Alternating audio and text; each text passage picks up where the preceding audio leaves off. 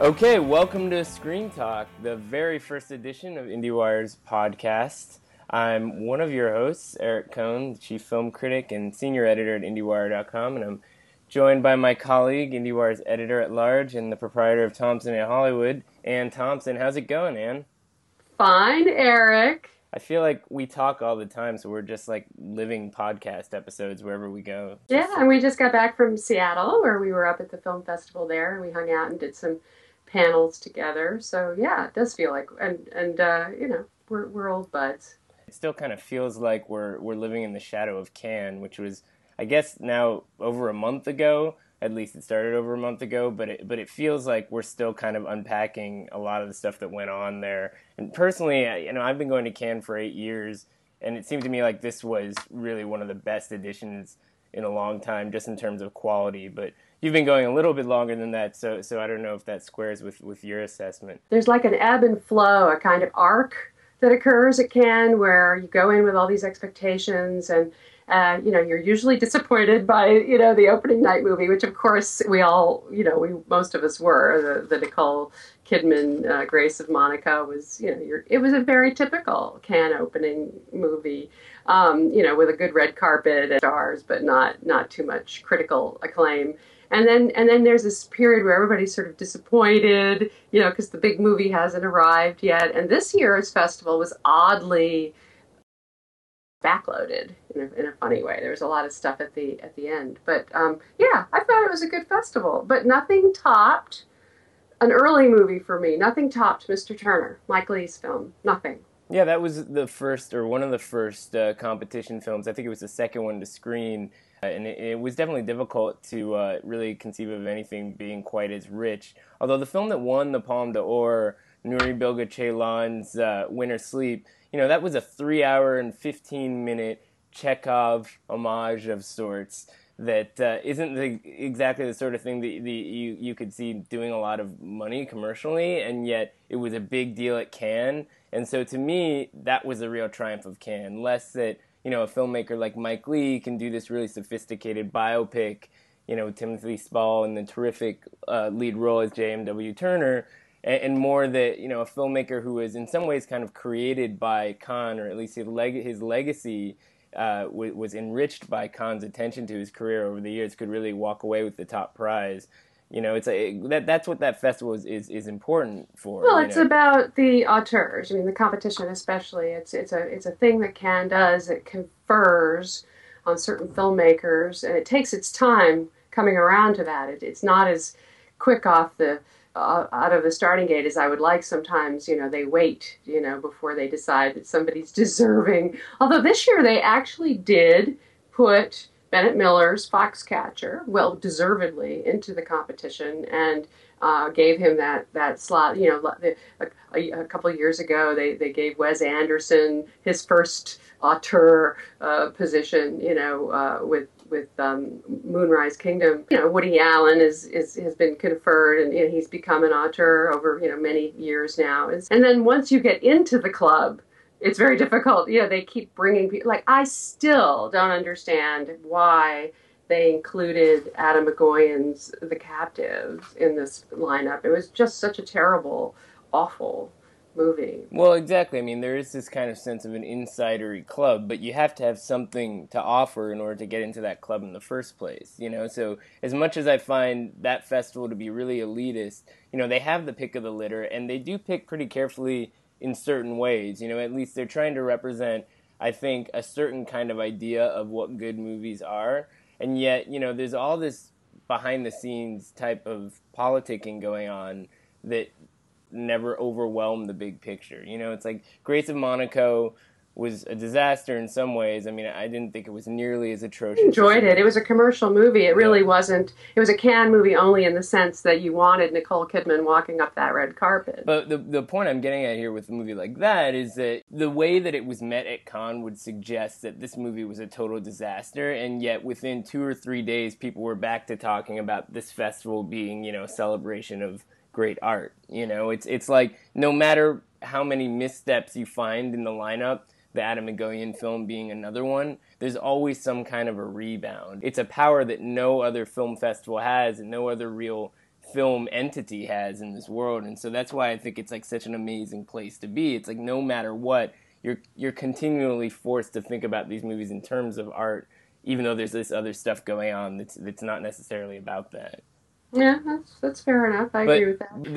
The other disappointment for me was the Cronenberg, Maps to the Stars, which I enjoyed fitfully, but it felt it felt dated. You know, it didn't feel like Cronenberg on his game somehow. Even though, and I was totally shocked that Julianne Moore won Best Actress, especially over Marion Cotillard, who was so great in the Dardenne film, 2 Days and One Night. No matter what you feel about Maps to the Stars, I found it to be a really enjoyable, wicked satire. Even if it was, you know, I mean, look, it's adapted from this Bruce Wagner screenplay.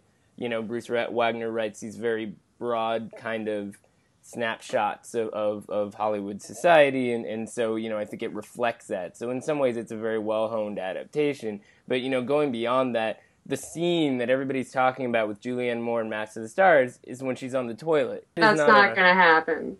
But that's what happens at that festival is that by the end everyone's trying to derive these industries. Oh, yeah. So let's talk in those terms, if we will. You're going to be shocked and surprised, except that I've already told you this in another context, by my pick for the definite Oscar win at Cannes, which is How to Train Your Dragon 2 is going to win, you know, the Best Animated Feature. That's the only thing. Seriously, that is the one thing that came out of that. You know, if you said a Best Picture nomination or something, I would have been shocked. It's not that shocking when you think about it. I mean, obviously, the way that franchise has been positioned, if they're going to make it better be good. DreamWorks hasn't had a movie that's been received on quite that same level since, I think, the first How to Train Your Dragon. Which lost, unfortunately, to Toy Story 3. So, you know, what were they going to do, right? Right. So they may, I just don't see any movie coming out. And this is a big deal to win, to be Best Animated Feature. Could it be nominated for Best Picture? I doubt it, partly because it is a sequel. It's so hard. Everybody gets relegated to the animated universe, unfortunately. It's interesting to me that you single that one out as a big deal because, you know, the animation category rarely seems to dominate conversations about award season at all, you know, and if you look back on the lineup. It's an important category. It doesn't dominate, but it's an important, you know, it's an important win, and if you think in industry terms, you know, it's important for Disney or Pixar, which won't have any 2014 films this year. Well, sure, don't get me wrong. I mean, it matters for a certain part of the industry. What I'm saying is, why is it that we're not walking away from this festival talking about, you know, the big awards contenders in the categories where people expect them? You know, Foxcatcher's the one. Yeah, so that would be the normal one. That's going to do well, and Mr. Turner will do well, and if Timothy Spall won Best Actor at Cannes, I think we can assume he will be given a nomination, and so will Mike Lee. Mike Lee does very well with the Oscars, always does. Well, it goes back to when Bingham Ray in October and films could get Secret of the Night, right? That was a big deal. Right now, maybe less so, although I have to say I'm skeptical a film as nuanced and textured as Mr. Turner would actually be an award season contender when you look at the way that bigger movies that are more, let's say, uniformly accessible tend to kind of dominate. I mean, this is a very quiet film that isn't very traditional in terms of its plot. Yes, but it's gorgeously wrought. And what happens is Mike Lee tends to be nominated as a writer and, which is interesting given the way he makes his films, as a writer and as a director. I think the actors will completely support Timothy Spall. And the film is gorgeously wrought. It is stunning visually. So you have cinematography, Dick Pope, you have production design, you have costumes, it's all period. The Academy eats that stuff up. Believe me, they love it. Yeah, but I mean, what the costume winner last year was Gatsby. There are not enough period films made anymore. It's also Sony Pictures Classics, so they're going to do. I mean, they know their constituents, and they'll do what they got to do. You know, it'll go through the fall festival circuit. You know, is this going to be a big box office movie? No, of course not. But although I'm sure Sony would love that. I mean, look, they had 7 movies or some 9 movies, some crazy number like that at Cannes this year. You know, they started with five. They started with five. And so they bought a bunch. That's right. So gradually they controlled the universe. Because there's nobody else in their universe anymore. I mean, IFC was kind of... That's what I was going to say before. If you know, there's several different angles to approach Cannes. So on the one hand... You could be thrilled as a critic, and the other critics were very pleased with the stuff they got to see. But as you say, Winter Sleep is unlikely to make much of a dent with the general public in the U.S. And I think, you know, on the sales side, on the industry side, on the business side, on the market side, it was considered a very disappointing festival. So that the big acquisition from the, you know, American buyers was David Robert Mitchell's It Follows. Right, you know, which is actually a really cool movie. Film. Yeah, it's a genre film. It's a very peculiar genre film, partly a coming-of-age story, partly a romance, and partly a horror film. But about spreading a disease, you know, a hideous ailment via sex. Right. You know? It's going to do gangbusters on VOD. We know that much. So it's Radius that picked it up, you know.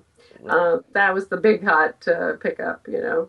Although I will say this, Sony Classics has money to spend on all kinds of different movies, and seeing the slate that they have, I'm less excited about them throwing money behind an Oscar campaign for Mr. Turner than I am for something like Wild Tales, which is this Argentinian satire that didn't win anything, but was definitely sort of the crowd pleaser of competition. To me, it was one of the most exciting experiences I've had at Cannes to see this film, because it was just so alive with comedy and attitude as it sort of satirized all these different kinds of characters in Argentinian society, and it's just really wild and dark and fun. And I just feel like that's a movie that nobody's really going to be talking about, because the company that puts it out is going to put their resources elsewhere. No.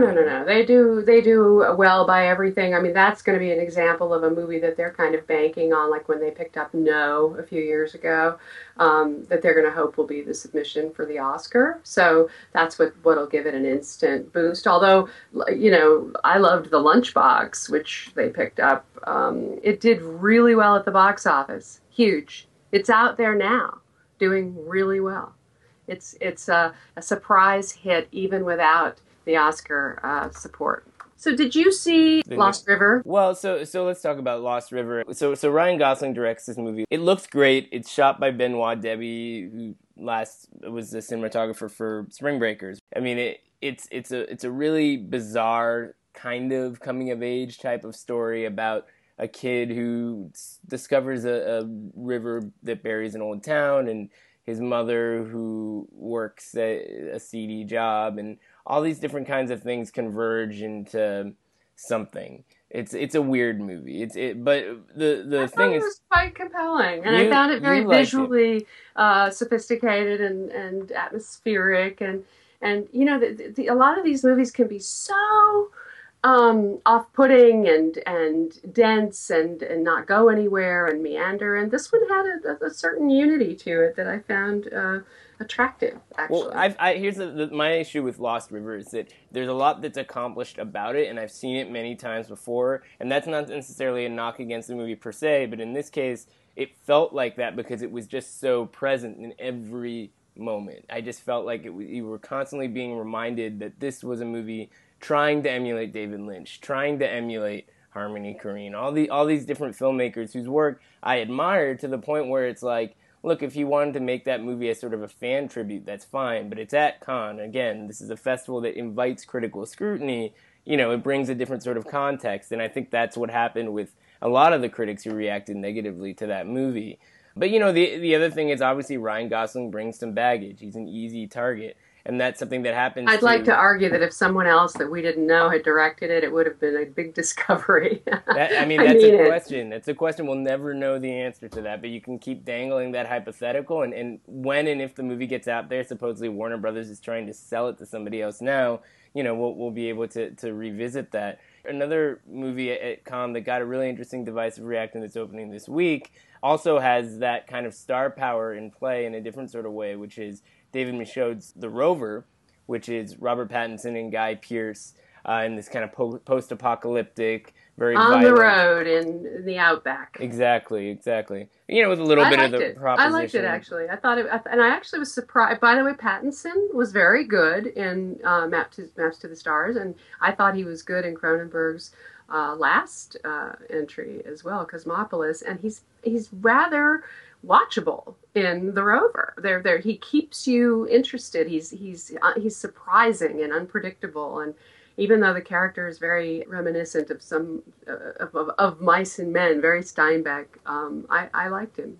Well, my review for The Rover basically said that I've seen this kind of movie done better, but I do think that Pattinson is better than he's been. I caught a lot of flack in the comments for using the term wooden mannerisms to describe some of his other earlier performances. He has his fans, as you know. Yeah, and you know, some of their complaints come from real places. He's an actor who has some element of gravitas he hasn't fully explored yet, and I think the Twilight series obviously limited him by virtue of the material. But, you know, with The Rover, it's interesting. I mean, I think it's a very basic movie. I've seen these kinds of movies before. As you say, On the Road in the Outback is pretty much a good summation of the vein that Michaud is working in here. I thought Animal Kingdom, his last feature, was much stronger in terms of the kind of story it was trying to tell, much more layered and sophisticated, you know. But I will give Pattinson credit here for doing something just totally bizarre and against his star power in many ways. I mean, he felt legitimate. He felt like a real character. It wasn't like it was a star turn. And Guy Pearce carries it. He's absolutely riveting, and it's a mysterious role in the sense that you don't really know who he is or where he's come from. You know, and Michaud did an interesting kind of dystopian idea here, which is not post-apocalyptic, but rather where we're going to be in 15 years if we keep letting everything happen the way it's unfolding now. He actually has a certain political subtext to the whole thing. Yeah, I mean, he says that in interviews. I felt like Spike Jonze's Her did that, but this movie only did it in theory. I mean, to me, it's like he came out with the outline. He didn't really color it in too well, you know. And I like the elemental minimalist idea. I do. I think it actually works quite well, and it's gorgeous in its own way. I mean, that's part. I mean, yes, it falls into the you know, the Australian, you know, dystopian tradition, but I thought he brought a new twist to it. So we've covered The Rover, and The Rover's coming out on Friday, but it's a pretty crowded weekend. I mean, on the mainstream scale, you talked about How to Train Your Dragon 2. There's 22 Jump Street, which is, for most people, the big movie opening. I saw it, and I enjoyed it to a point. I loved the first one. I laughed my head off at the first one, and I thought the mismatched sort of Mutt and Jeff Channing Tatum and Jonah Hill was hilarious. And what they do in this one is they deepen it into this whole deconstruction of a bromance. Mm-hmm. And it's hilarious because they're partners, but they're undercover at a college, and Tatum is more successful socially, and you know, Hill is, of course, what he is, but he's actually, you know, scoring with women. You know, it's hilarious, actually, but at the same time, it's a mess. It's a strange mess. I've noticed that there's something smug about you know, certain kinds of movies being made now, where as long as you confess to the kind of fundamental commercial goal, it's okay to do that. And so all That's these true. Things about, you know, it's like, as long as we make fun of sequels, people will forgive us for these sequels, you know? Like if the new Spider-Man had been more self-aware, maybe audiences would have flocked to it more. This movie is all about being self-aware. It is very meta, and there's a whole thing at the end where they're giving you the poster treatment for all the sequels coming up. Which is pretty funny. Well, I'm going to go see it this weekend with the rest of the world. It'll be a huge hit, no question about it. Nobody's going to complain about it. But I have to tell you, I mean, it's a really good week for new releases, especially in limited release. I mean, every week is like this. You know, you have the stuff at the top of the barrel, and then there's everything underneath. And there are two movies that I would single out as my absolute favorites that are probably going to wind up in some fashion on my year-end summary of the best movies of the year. One is Coffee in Berlin, which used to be called Oh Boy. It's a black and white Francis Ha-like story about this 20-something guy roaming around Berlin and trying to put his life together. It won all these German Academy Awards last year, and it's finally getting a small release via Music Box. The other is Manuscripts Don't Burn, which is the other end of the genre spectrum. It's this really bleak thriller by the Iranian filmmaker Mohammad Rasulov, who violated a 20-year ban against filmmaking to make this really tense story about the Iranian government trying to censor a bunch of journalists from reporting on an assassination attempt.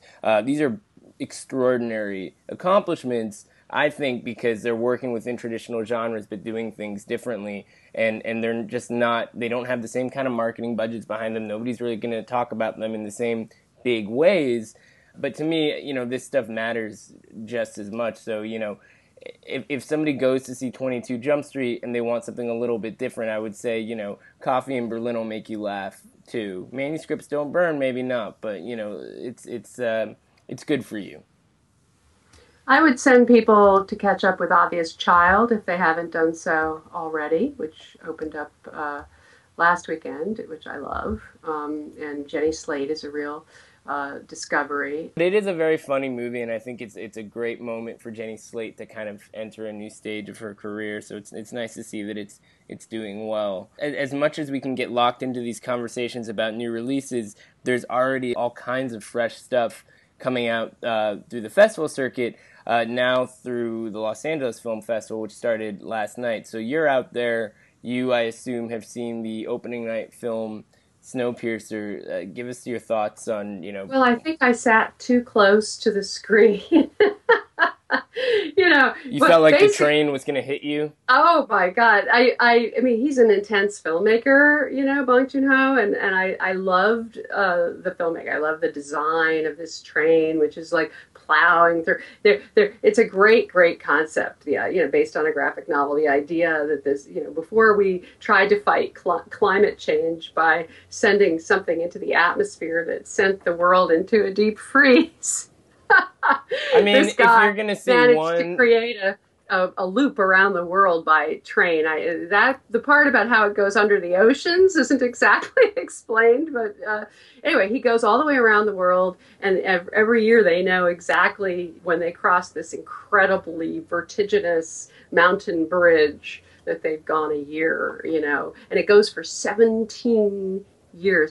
But the part, I love the movie that's about the people at the back of the train, you know, fighting their way to the front of the train, and Chris Evans is the leader, and there's good turns by Ed Harris as the guy who created the train, who's running the whole thing, and of course Tilda Swinton in one of her over-the-top character parts. But totally it is incredibly violent, you know, you're just constant, it's sitting right up front, you know, and I can handle that, I'm fine, you know, I'm a good, tough girl, but it was assaultive. It felt like I was being pummeled. Well, look, it's a movie that by definition is constantly in motion. Although I will say it's as much of a mess as it is in parts. I mean, it's a glorious mess. And I agree with that. Know, you know, just to go back to an earlier conversation, if you see one post-apocalyptic movie this summer, I'd see this over The Rover. I mean, it's like every crazy action movie mashed into one from different parts of the world. Well, The Rover isn't an action movie, and this one totally is. The Rover is really more of a character study. But I mean, as an action movie, okay, this is a movie that is completely contained in one set. That's largely, you know, there's a lot of CGI going on and so forth, but it's very strange as, you know, something that kind of looks and feels like a blockbuster, and yet it seems like it's going to do really well. I mean, I heard through the grapevine that Entertainment Weekly wants to put it on their cover. They're doing all kinds of U.S. press involving actual train rides to go watch the movie. You know, it's going to really get out there in a way, certainly that Bong Joon-ho's films have never really been appreciated before in the United States, and also, I found it really interesting that I hope it does. I hope all of that is true. But it's interesting that the big Weinstein Co., which, you know, obviously there's Dimension is one side of the Weinstein Co., but this didn't go to the big Weinstein Co. or they picked it up originally. Then there was this big, you know, wrangle between, you know, typical wrangle between Harvey Scissorhands and the filmmaker, who complained publicly all around the world that he didn't want to have to edit his movie into something else. And finally, it's being released by Radius, the sidearm. Okay, but I mean, there is a context that's necessary here to explain how that happened, which is Tom Quinn, who's one of the co-presidents of Radius, has an existing relationship with Bong Joon-ho because he released at Magnolia Pictures Bong's earlier films. So it's a good save. It's a really good save. And, it's not surprising to me, having seen it, that Harvey wanted to chop it up a bit, just because it is 2.5 hours long. It is all over the place, but I don't see how cutting 20 minutes out would make for a better movie when this thing is already kind of just so messy by design. So it does make sense that they would kind of hand it down to somebody who's more interested in a weirder, quirkier movie, and yet still sort of has the resources to blow it up in a bigger way. I mean, I guess it's maybe wishful thinking to some degree, hoping that it beats Transformers 4, which it's opening up against. But it does seem like it's not going to happen. It's not going to happen, but we can keep hoping that it at least, stays somewhere in the vicinity of that conversation. It doesn't need to beat Transformers 4 for a lot of people who like movies on a certain scale to realize that that's the better alternative, and that would be a win. But, again, knowing how the industry works, there's just no way to compete. I want to conclude this conversation by pivoting off of some of this insidery dialogue and bring up your old pal Nikki Fink. Old pal, huh? We were at one time friendly colleagues. Well, the definition of friend together, yeah. My understanding is friendship in Hollywood is always its own kind of weird, quirky thing. Yes. So look, Nikki's new site launched today. She's been off the grid for a little while. I assume because of non-compete clauses with her former employer. She suddenly Jay Penske, and now she's back. She's got a new screed up today about how she wants to be the voice of all these suffering, bottom feeders in Hollywood or something to that effect. Do you think that anybody cares anymore? Well, Nikki has a lot going for her in the sense that she has a voice, She really does. And I think that voice is missing from Deadline, and I think Deadline, as successful as it is, was better when she was there. It was more unpleasant for everyone to work with her or deal with her or function with her. But and Hollywood has taken a deep breath and a sigh of relief, I think, in many ways, with her not being in the frame. But I give her a lot of credit for launching Deadline. I give her a lot of credit for what she did. Well, I've often criticized her, too. I see no reason why anyone needs to make everybody's life miserable, bully them, fight with them, threaten them with lawsuits. I've been threatened by her. I've been maltreated by her like everyone else. It's almost like a badge of honor if you hear from Nikki. Well, to have her yelling at you on the phone is not a pleasant experience. But we're of an age, me and Nikki, and I know what it's like to run a blog every day, and I don't get into the fray with the powers that be quite the way that she does, but I know how exhausting it is. So she's taken a break, and I'm just curious to see if she is renewed and refreshed. My take on what happened after Penske bought her was that she really was better off on her own as an independent, not having to work with other people. So I want to see her ride this and see where it goes. It'll be hard. I don't know how financially remunerative it will be. I don't know. She never had Oscar ads before. In other words, she had a kind of toxic atmosphere around her on her blog when it was at the LA Weekly. And after Penske bought her and brought in Pete Hammond and brought in all these other players, Mike Fleming and everything. She had buffers, and there's a lot of other copy around her. They could sell the ads, they could do all of that, they could make a living out of it, because all of these sites survive on awards advertising. So I don't know, how big it will be, how much traffic she'll have, how many people will read her, whether she'll make a living at it, whether she'll post a lot every single day, which is what you sort of have to do to build up a site. She did it once before. I don't know if she can do it again. As much as I've never really felt that enthusiastic about Nikki's work, I did sign up for her email alerts. So, you know, look, in a week we'll have a better idea of what she's planning, and then we can reconvene and maybe dig into that a little bit then. But for now, all we can do is guess. With that in mind, I guess we'll sign off for now, but thank you, Anne. This has been enlightening.